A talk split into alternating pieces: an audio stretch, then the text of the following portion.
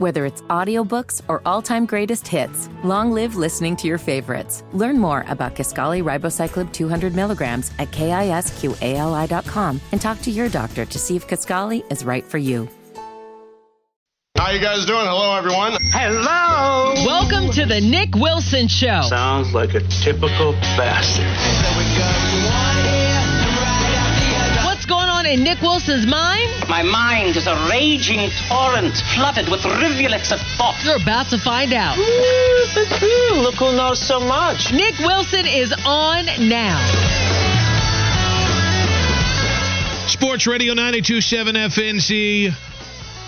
We enter the noon hour of the final hump day edition of the Nick Wilson Show. Only three shows to go. Now it's more like two and a half shows to go. So if you've missed any of uh, the first half of the final hump day edition of the Nick Wilson Show, WFNZ.com for the full hours, bits, and interviews. We got another interview. Bill Reiter, Reiter Than You on CBS Sports Radio and CBS Sports HQ. He's going to be joining us in 20 minutes. We're going to ask him is there a restaurant he can't but help defile himself at? We'll also ask about the Donovan Mitchell stuff. We'll, we'll ask about the NBA play-in tournament, all this stuff coming up. Five questions also coming up at 1240. But uh, there is something I do think, and I don't think folks in Cleveland or most folks in Cleveland – have, and I don't even think the Cleveland Browns have acknowledged this fact. Here is a real fact, or what I think is a fact. I don't know what you or I can definitively say is Baker Mayfield's ceiling. One of my biggest frustrations about the Browns moving on from Baker, and listen, they they were justifiable in doing so because Deshaun Watson became available and agreed to come to Cleveland. And there's no team out there that if Baker was your quarterback through what you've seen the first four years, there's no team that wouldn't trade that for the player that is Deshaun Watson. All the other stuff, all the nonsense and the you know off the field concerns, that that's a whole nother conversation. But I mean, you even saw it. Carolina was willing to make that deal. Uh, the New Orleans Saints were willing to make that deal. The Atlanta Falcons were willing to make that deal. So, from a football side of things, I totally got the Deshaun Watson thing. But there's been this narrative in Cleveland that Baker is who he is. That, well, we've seen the best of Baker, and that's just about as good as it's going to be. The reality is, there is one year that was a definitive best for Baker Mayfield, and it's the year everybody's talked about. It's 2022. But Baker Mayfield and his ceiling I don't know definitively still what it is. And I've watched every single game the guys played in, whether I've watched it live or whether I've watched it uh, on League Pass or watched uh, condensed games. I've watched every game the guys played. I was going back the other day on uh, my NFL Network subscription, and I was going back, or an NFL.com subscription. I was going back and rewatching some of the stuff. And the reality is, Baker does have some pretty significant moments where he was the lesser version of himself. And and the lesser version of himself is a guy who gets way too happy trying to throw the ball down the field. A guy who is is is not patient enough with with throwing the under. A guy who's trying to do too much. But from a physical talent, like Baker isn't the most athletic guy. He's not the biggest guy. I, I don't think he's undersized. He's he's not an average NFL height quarterback, but the guy's built thickly. Like this isn't the same as Kyler Murray, who looks like a smurf on the football field next to all the, the giants around him. Baker Mayfield, the build of a player matters. If Cam Newton had been 5'11 and still as built as broadly as he would, I still wouldn't have cared about the height. But Baker's not a huge quarterback. But there are some things that the guy does really, really well. One, since he came into the NFL, because everyone likes to do that, right? Everybody loves to throw out the, well, if you look at his numbers the last four years, which doesn't really tell the tale of Baker Mayfield. But one of the stats that does is he's got, I think it's the third best deep ball accuracy in the NFL since coming into the NFL. This isn't Teddy Bridgewater who was too afraid to throw the ball down the field. So to everybody saying, well, Baker's a mid quarterback and that's it, case closed. Mid quarterbacks don't often have the kind of arm talent and deep ball accuracy that Baker has. I think the number one thing holding back Baker Mayfield has been the Cleveland Browns. It's been the turnover of the organization. He mentioned it yesterday. The the four uh, having to learn four offenses in his first four years. And by the way, that's not just learning the playbook. That's learning the offensive line calls. That's learning uh, some of the turnover that they've had around him. Uh, in in having to learn Odell Beckham Jr. and then having to learn Jarvis Landry and then having to learn all the personnel that was continuously changing. They overhauled that line halfway through his time here. So this is not to tell you that Baker is definitively going to be a franchise quarterback. I don't know. But there are a lot of people who have wanted to speak in certainty on Baker Mayfield. And you know, I'm a, I'm to, I'm totally comfortable speaking in certainty on quarterbacks. A year ago, I was pretty definitive that Sam Darnold was trash. I happen to be proven right here. Scott Fitterer yesterday was like, uh, hey, uh, you know, when we protected him, Sam Darnold was a pretty good quarterback. Which is interesting because Sam Darnold's clean pocket stats before coming to Carolina are not good. Another telltale sign he's a bad quarterback. So I'll talk definitively about quarterbacks. But there have been a lot of people suggesting that Baker is only a bridge quarterback.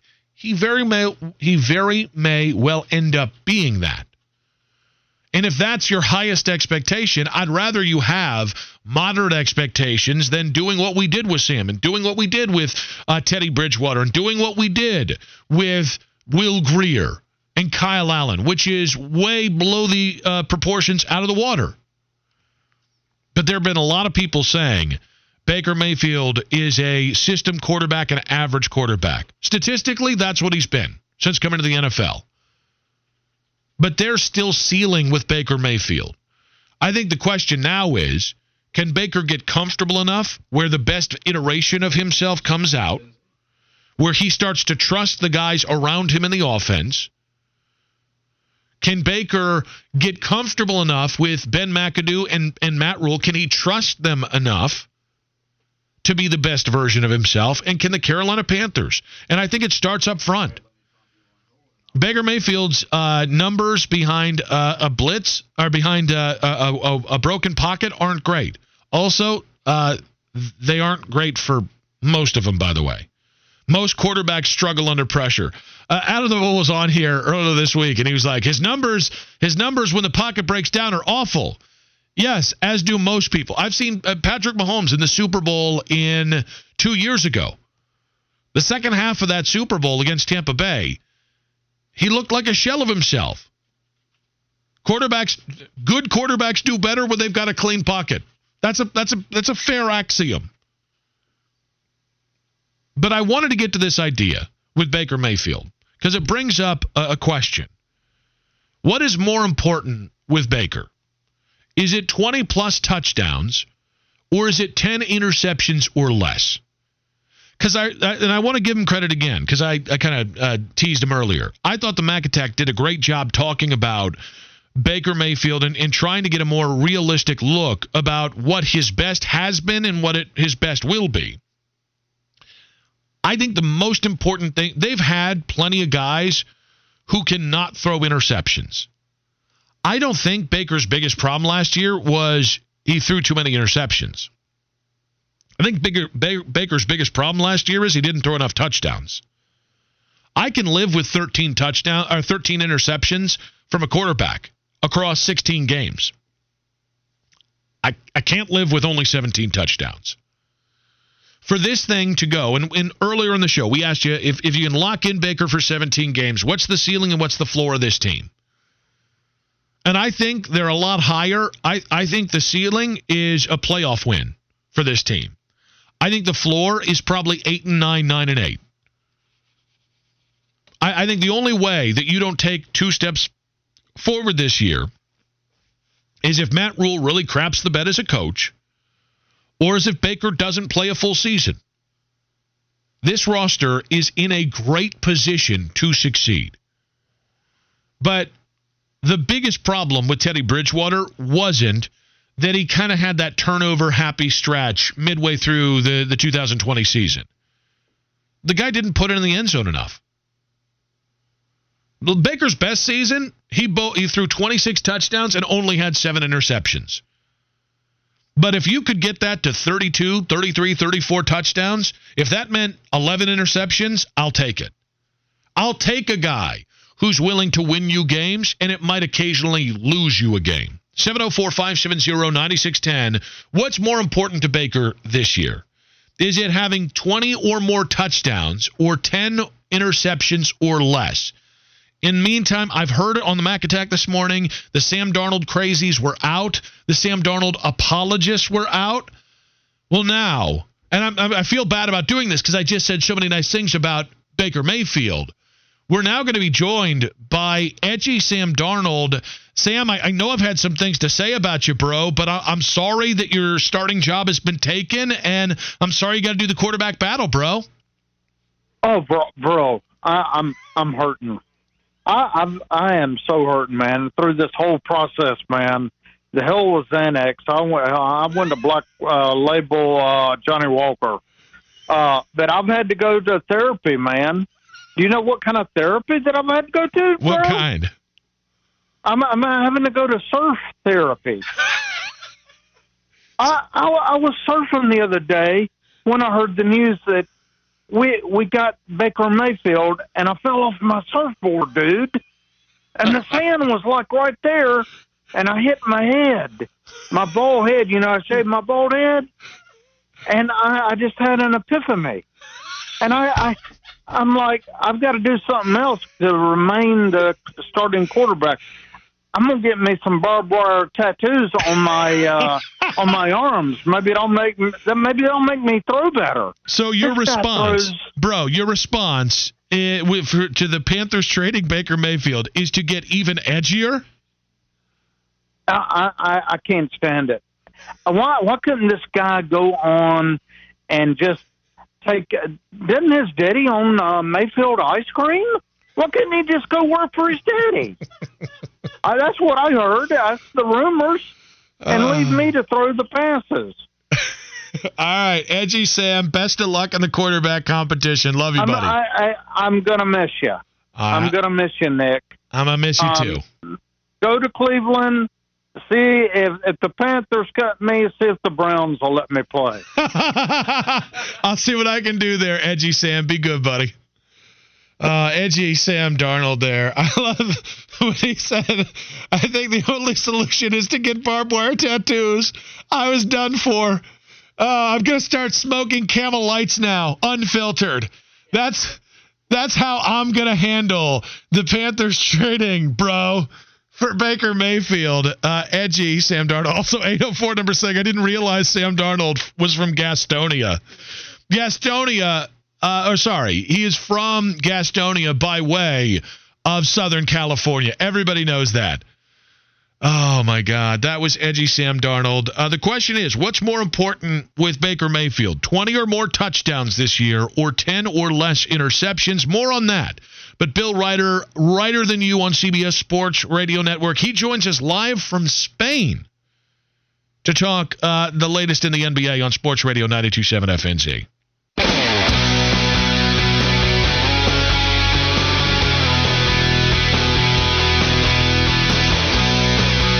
Sports Radio 927 FNZ. Welcome back to the Nick Wilson Show. Five questions coming up in just about 20 minutes here. In the meantime, a lot of interesting stuff coming out of the NBA. The play in tournament, here to stay.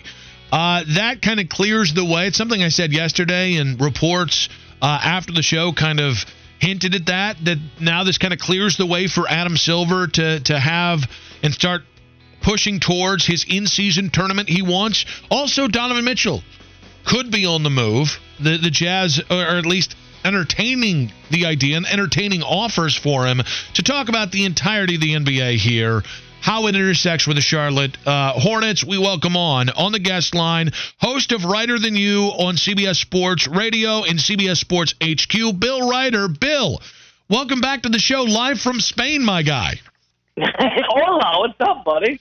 So can you can you set the scene for us? Like where in Spain are you? What does it look like? Does is it does it look right now for you as good as it feels like it should look and like as I'm visioning it?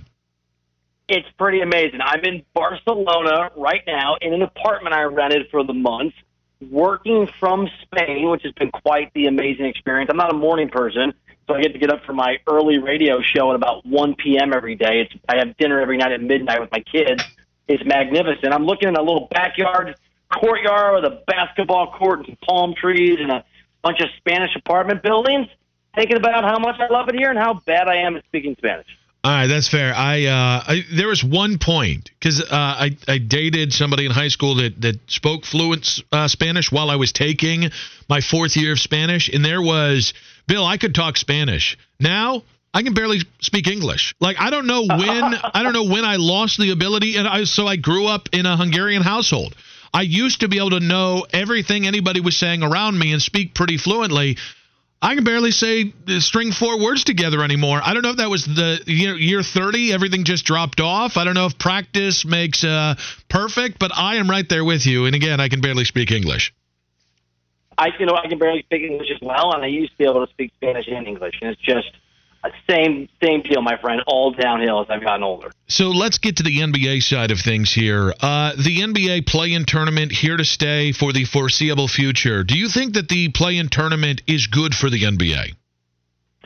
I do, and, and Nick, I was I was skeptical about it. I, I don't like change. I'm, I'm a creature of habit, and I I guess I occasionally bristle and get annoyed at the idea that the NBA regular season doesn't matter. In part because I think it's set unfairly, and in part because it probably hits a little too close to home. And I think this tournament has made it interesting whether you finish sixth versus seventh or you finish tenth versus eleventh in a way that obviously was never true before. And I don't think it hurts that one of the fir- the first incarnation we had Lakers versus Warriors, but I do like against what I thought was my better judgment.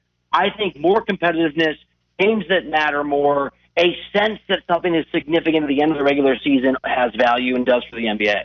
So then that brings us to the in-season tournament, which is, I think, like a bucket list item for Adam Silver. Like it, he's got to get this done before he leaves the the NBA commissioner's office. How do you make the in-season tournament relevant for both players and fans?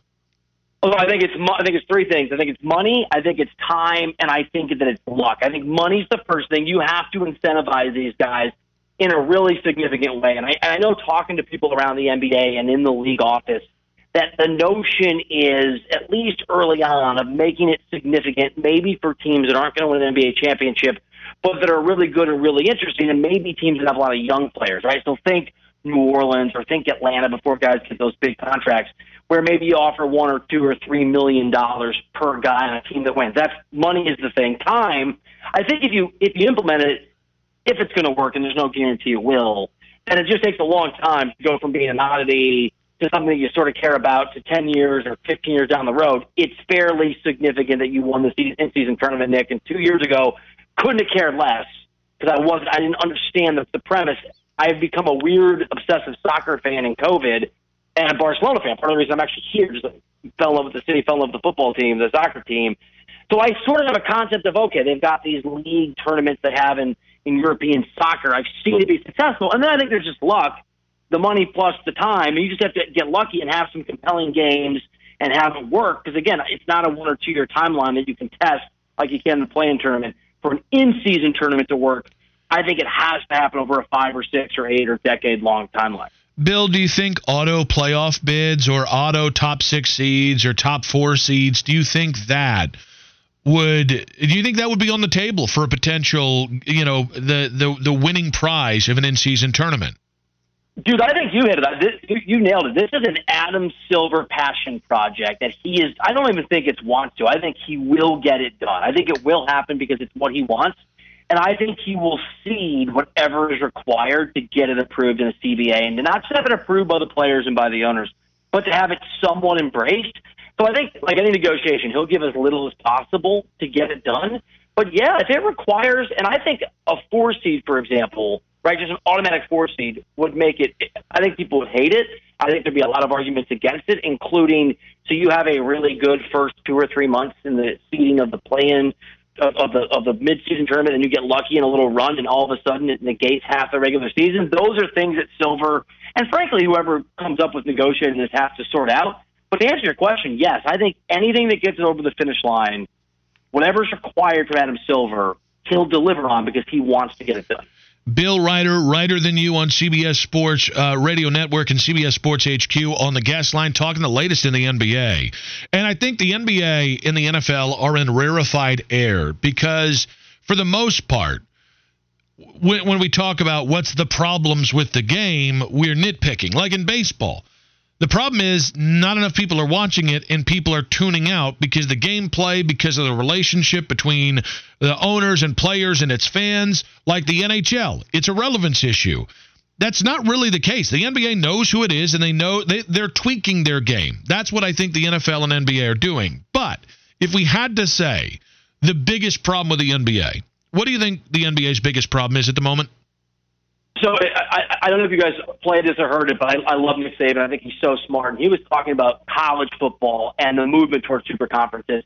And he cited on, the, on a podcast he was on, Saban cited that the fact the NFL is king because everything they do is, is geared toward competitive balance. And Saban's sort of explanation was if if the NFL could wave a magic wand and have every team be eight and eight going into week 17, that's exactly what they'd want. And so I think that is what the NBA craves and covets and needs to have happen. And so to answer your question, long roundabout way of saying, I think this ability, I'm so annoyed by it and I've written about it, the ability for players and the acceptance by front offices, for all the reasons I understand, that players can demand an exit from a contract. And Kevin Durant's such a galling example because they built around him. He's got four years left. And not just that, not only I want to leave a contract that I signed, my written word, a contract that's legally binding, I want to demand where I go, and you're going to make it happen. I think that undercuts all of the really good work that was done in the last CBA to create some of the balance that you've seen that's allowed Milwaukee to be incredibly competitive. I mean, just go down the list, like Utah until they blew it up really competitive, or you're sitting. I think they've got a pretty interesting future because there's a CBA now where they can keep their young guys if they draft properly. Just go go down some of these mid markets and smaller markets, places like where I'm from. You can now be successful, but not if guys can just say, like, take Zion signs his deal. I want to be here. He locks in the money. He's unreliable health wise. You have to take the risk. But the fact is that if Zion's a bust, the Pelicans are stuck with him. If he's not a bust, he can just demand he's a Knick in a year. So for me, that is the most. They have to find a way, and it's not easy, but to break this notion, to destroy this idea that players who sign contracts are able and allowed to not to force their way out and to force their way to very specific places. Bill, let's look to some of the names you mentioned. Uh, Kevin Durant asked for a trade. Kyrie Irving could be on the way out as well. Do you buy into the idea Brooklyn can and will hold on to Kevin Durant and Kyrie Irving despite Kevin Durant wanting out in Brooklyn?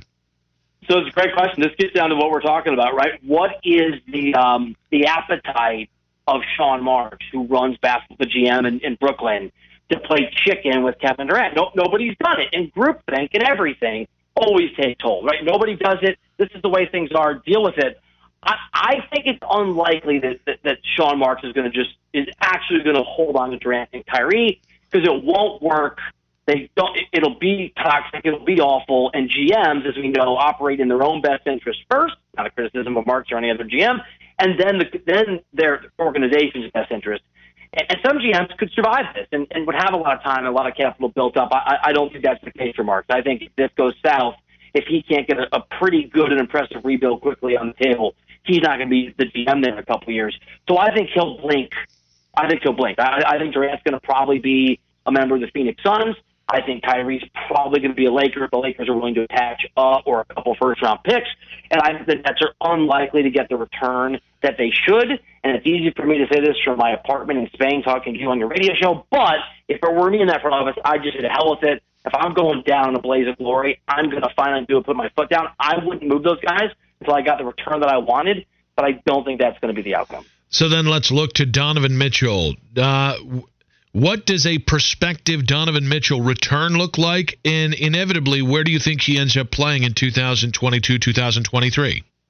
Well, based on the Rudy Gobert trade uh, and Danny Ainge's history of apparently being able to um, put other GMs under hypnosis when negotiating, it feels like half of an All Star team is, is the is the correct answer. So I think he's going to be a New York Knick. That's certainly what I'm hearing, and the Vegas odds reflect that. I mean, he is even money to be a New York Knick if he is moved on by the Utah Jazz, which he almost certainly will be. Danny Ainge not only wants to rebuild, but has a track record of, of not not just rebuilding successfully, but trading guys that were deemed untouchable, Kevin Garnett, Paul Pierce, and just being amazing at weaving all of that in, into gold time and again. The Jayson Tatum thing, traded away the first overall pick, said he was going to pick the guy who wanted the three, did in Jayson Tatum, and that guy is, a, is an absolute stud.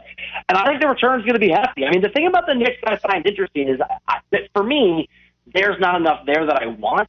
There's not enough. There just you can name any of the players in that roster. I'm not really interested in those guys.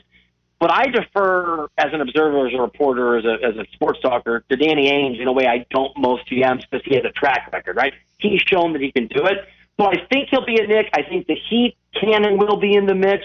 I think the Nets are interesting because you start to get into the idea of three-way trades and bringing assets in. Obviously, that's a team that's going to make some moves. But I think he's likely to be a New York Knick, and I think it's going to be for every young player on that roster, every draft, draft pick on the face of the earth the Knicks can give. And I think you'll see Ainge taking some of those players and move them on as well and do a full rebuild. So, who gets traded for more in the end, Donovan Mitchell or Kevin Durant?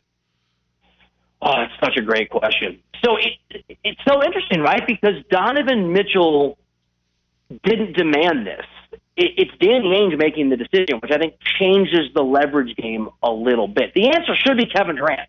Even though he's going to be 34 in September, you know, even though he's an older guy, Kevin Durant is one of the only players you can put on your team and you can reasonably say, because he's here and everything else doesn't matter, we're a championship contender.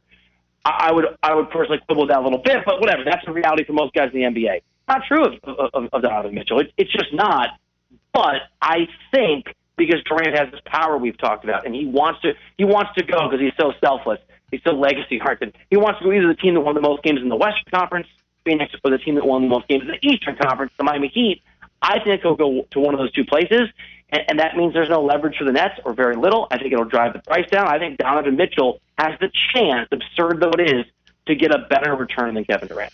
All right, Bill. I ask you this because uh, while I am a mountain of a man, I, I have what uh, doctors like to call a weight problem. You are very fit. You live, uh, you are you, you live a, a respectable lifestyle. You don't go full fat ass like I do all the time. So I, there's a conversation that came up earlier in the show, and I knew who I wanted to ask it more than anything. Is there a restaurant or type of restaurant that brings out your internal fatty? Oh yeah, I mean, bro. My, I mean, look, I, I I follow you on Twitter, and I'm so proud of you for what you've been doing. It's it's amazing. I am not as fit as I need to be. Now I play a lot of competitive tennis, but I am like the chunky guy who beats the athletic rich guy, and everyone doesn't understand what's happening. Like, I'm, don't get me wrong, I'm good at tennis. I just don't. I would not say I'm particularly light though and in shape. Just, I mean, a lot of things. I mean, I'll tell you this. Does this count? I like to drink a lot, and they had a lot of cocktail bars in Spain. And I went to a cocktail bar last night after dinner and had six cocktails or seven. So that probably wasn't good for Operation Lose Some Weight in Spain. And then you put me in a steakhouse, dude. Like you put me in a steakhouse. The problem is I'll have an old fashioned, I'll order a glass of wine, I'll have that steak, and then it's just I guess I should got some fries, and maybe I should get I've done this. I'll get another steak and take half of it home for tomorrow. Dude, I like to eat. So steak and booze is what really gets me. Oh man, it's so funny you say that. So I went to uh, I went to Steak 48 here in Charlotte with uh, a friend of mine and two members of an NBA organization when they were in town. And there was a moment, and by by the way, Bill, this is after I lost hundred pounds. There was a moment where everybody looked at me like, "Good God, this man can eat another another level," and I felt like I had exposed myself, like I was bare naked in public because of the judgmental looks we were getting at Steak Forty Eight. Bill, uh, you've you've always been such a great dude. You've always been such a good friend. So I appreciate you for making time in Spain during the final week of the Nick Wilson show here in Charlotte, and I appreciate the hell out of you, buddy. Hey, dude, I want to say to you, congratulations. Huge loss for a great city you're sitting in, but a huge gain for another great city in my wife's home state of Ohio. So this is a tough business. talented people and good people don't always get what they deserve. I love when that goes the other way. You are both. You deserve all of it. Congratulations, brother. I'm so happy for you. Yeah, you are too kind. Thank you so much there. Bill Reiter, uh, Reiter than you, CBS Sports Radio, CBS Sports HQ, live from Spain. That's a buddy. That's a buddy who is on, who is chilling in Spain for a month and is like, I guess I'll call Fatty's radio show. I appreciate the hell out of it. Five questions next on Sports Radio, 92.7 FNZ.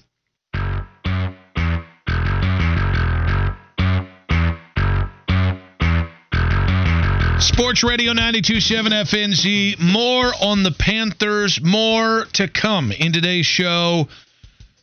But uh, the the goodbyes continue. Uh, this morning, I didn't realize when I when I came into work today that Mac was going to be off the next two days. So at uh, at like ten fi- or nine fifty two today, we had like the awkward. Wouldn't it be nice if we had more time to say goodbye? But now we're gonna have to do it in between our two shows. Goodbye. Um, I think I'll actually be saying goodbye to T Bone and everybody. I think T Bone and I were talking. I might hop in for the final few moments of Friday's show. So, uh, but yeah, I was just I, I was a little bit late to come back from the break because I was just saying goodbye to the big boss and to Katrina who works here. It's uh, I I the one thing, and this is something I always forget about. I always forget. Long goodbyes are great because you get to really say things. You get to, you get time to really say and speak from the heart. Um, but man, emotionally exhausting. So let's have some fun while I'm emotionally exhausted with the five questions, the five burning questions. They're up at Nick Wilson says, at WFNZ on Twitter, or if you want to read them, at Nick Wilson says on Instagram. That's right, slide into my DMs. But more importantly, just, you know, follow me and, and see my uh, Insta story there. It, why does that not feel normal to say? Number five. Jamarcus Russell uh, was on uh, Ryan Clark's podcast, and he was asked about being a bust. Here's what he had to say. I'll say my turn out how I would want it to, or not how they expected it to. If you're gonna call me a bust, like you say, put the biggest on that. I love it. if you're gonna say it, put the biggest on that. But that don't bother me, man. I just love the idea that this ego's like, well, you know what? If I'm not going to be one of the biggest and best quarterbacks of all time, then you better call me the biggest bust of all time. Itty bitty fitty. Who do you consider to be the biggest draft bust of all time? Uh, Jamarcus Russell is up there. It's amazing how much uh, cocaine he did to not crack his ego. Um, I would probably go I don't Ryan think it was Leaf. cocaine. I think it was literally any substance that was out there. I was just trying to make a really bad coke joke. Uh, the old Coke joke. um, I would probably go Ryan Leaf because of who he was drafted ahead of. Mm-hmm. Um, Anthony Bennett from the Cleveland Cavaliers because we knew the second they drafted him he was going to suck. So here's the thing about Jamarcus. The two, so you mentioned, I mean, like, if Ryan Leaf had gone one to the Colts and Peyton had gone to San Diego, Ryan Leaf would be the biggest bust of all time. Because that's one of the five greatest quarterbacks of all time going directly after you. He went one pick ahead. So it's not like you can't say like, man, if you had oh, if San Diego had just picked Peyton Manning, it wasn't on the board. With Oakland, the first two players off the board after Jamarcus Russell's are Hall of Famers. Mm-hmm. It's Calvin Johnson and it's Joe Thomas. Literally any one of those players would have been much better and would not have hurt the Oakland Raiders as bad. And and here's the thing, because you can throw out Greg Oden, who I mean, number two pick was Kevin Durant. Uh, who else was in that draft? Wasn't it the Steph Curry draft as well? It's 2007. No, that's pre-Steph. Okay, so it, but it was like now Russ was the next year. There were there were multiple Hall of Fame level talents in the 2007 NBA draft. The difference is Greg Oden had injury concerns. When you look at the NFL, Jamarcus Russell is the biggest bust of all time because it was personality stuff. It was it was immaturity stuff. It was not having the support necessary.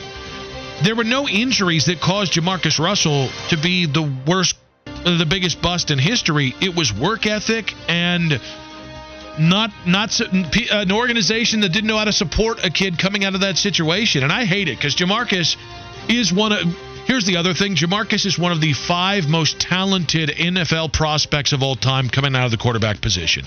He was big, athletic, had a howitzer for an arm, did actually have decent intermediate touch. but then it just fell apart. So, number one of our five key questions here uh, who do you consider the biggest bust of all time? And that can be across sports. Number four, I was listening to Master of Puppets today, and uh, I, it, as I was listening to it, I was just like, this song is perfect. It kicks ass in the beginning. It kicks ass in the end. It has that really sweet melodic part where the violin, the strings come in in the middle of it. Uh, the sh- the lyrics are awesome. I think Master of Puppets is when I think of a perfect song. Metallica's Master of Puppets is a perfect song to me from start to finish. Itty bitty fitty. What is a what song do you think is perfect? Every hack song ever? Nah, that was pandering. Yeah, that's that's not great. Um, revisionist history. So last night was watching some TV with my momo, uh huh. and there Prayers was an, up to Momo's couch. Teas and peace. there was uh, an ad playing about it, the the the history of the American Pie song by Don McLean, Uh huh. and she didn't know Don the song. McLean, you mean? Yeah. Yeah. And she Or didn't- McLean. She didn't know the the whole version of the song, so I played it for her, the whole eight and a half minute version. That song in its entirety is a perfect song. Yeah, I'll give you that. So the songs that I think of as perfect songs are either incredible, like the, the kind of songs you listen to for two minutes and then it's like the song's over. So it's like an, an incredibly short song, but there isn't a missed note. But the real perfect song, if you can have an eight minute song, like Don McLean's American Pie, which is a fantastic submission for this, really good job out of you. Thank you. If you can have a flawless eight minute song, that to me is as perfect as it can get. Because that's composer level crap. You get a song over five minutes that's flawless, like Master of Puppets, like American Pie. A Darden saying Stairway to Heaven. Yeah. Yep. And what's, I'm pretty sure, if I'm remembering, uh, Stair, Stairway wasn't a single. Stairway's a seven minute, like, flawless song that was not a single. Maybe their most famous song. Uh, crack, uh, crackle, uh, Cackalack saying Simple Man. There, I, you know what? I think that might be the most flawless Skynyrd song. Uh, Dougie Fresh saying, Hey Jude. Uh, question number three What is your favorite sports attire that you own? So this is just clothing or any? Yes, Okay. ju- not memorabilia because that kind of goes deeper into the weeds. Um, ironically, the shirt I'm wearing today is like now my new favorite Tar Heel shirt. Uh huh. Is the Iron Five after the starting five from last year's basketball team? It's probably between my Keith Hernandez Mets jersey or my Tony Romo jersey. So to me, it's my hat collection. I have a bunch of minor league hats on, uh, minor league like fitted hats. Uh, I'm wearing probably my favorite Guardians hat right now, my my gray one. I just love my hat collection. I'm a hat guy, and it is one of my few indulgences that I have.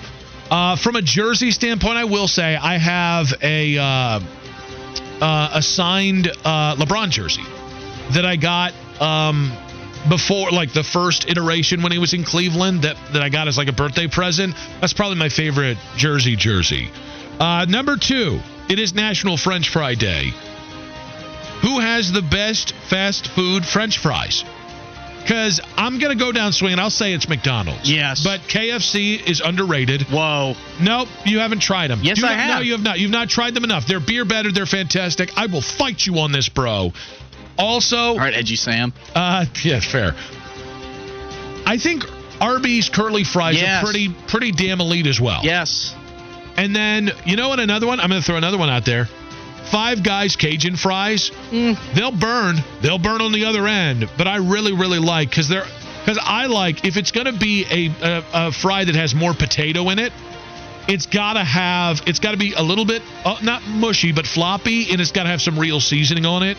So, but McDonald's is the goat for fries for me. If they're fresh off the press and they're evenly salted, nothing beats McDonald's fries. They're Yep. They're- That's they're- actually that's a real thing. Uh, Do you get pissed when they're when they're not properly salted? Do you get or or if they come out a little cold, do you get as mad as I get? I'm I'm like three quarters of my way to uh, advertising for PhD weight loss. What do you think? Uh, continue to send these in there, guys. Uh, again, the first four questions here. Who do you consider the biggest sports draft bust of all time? What song do you think is perfect? Favorite sports attire? And uh, best fast food French fries?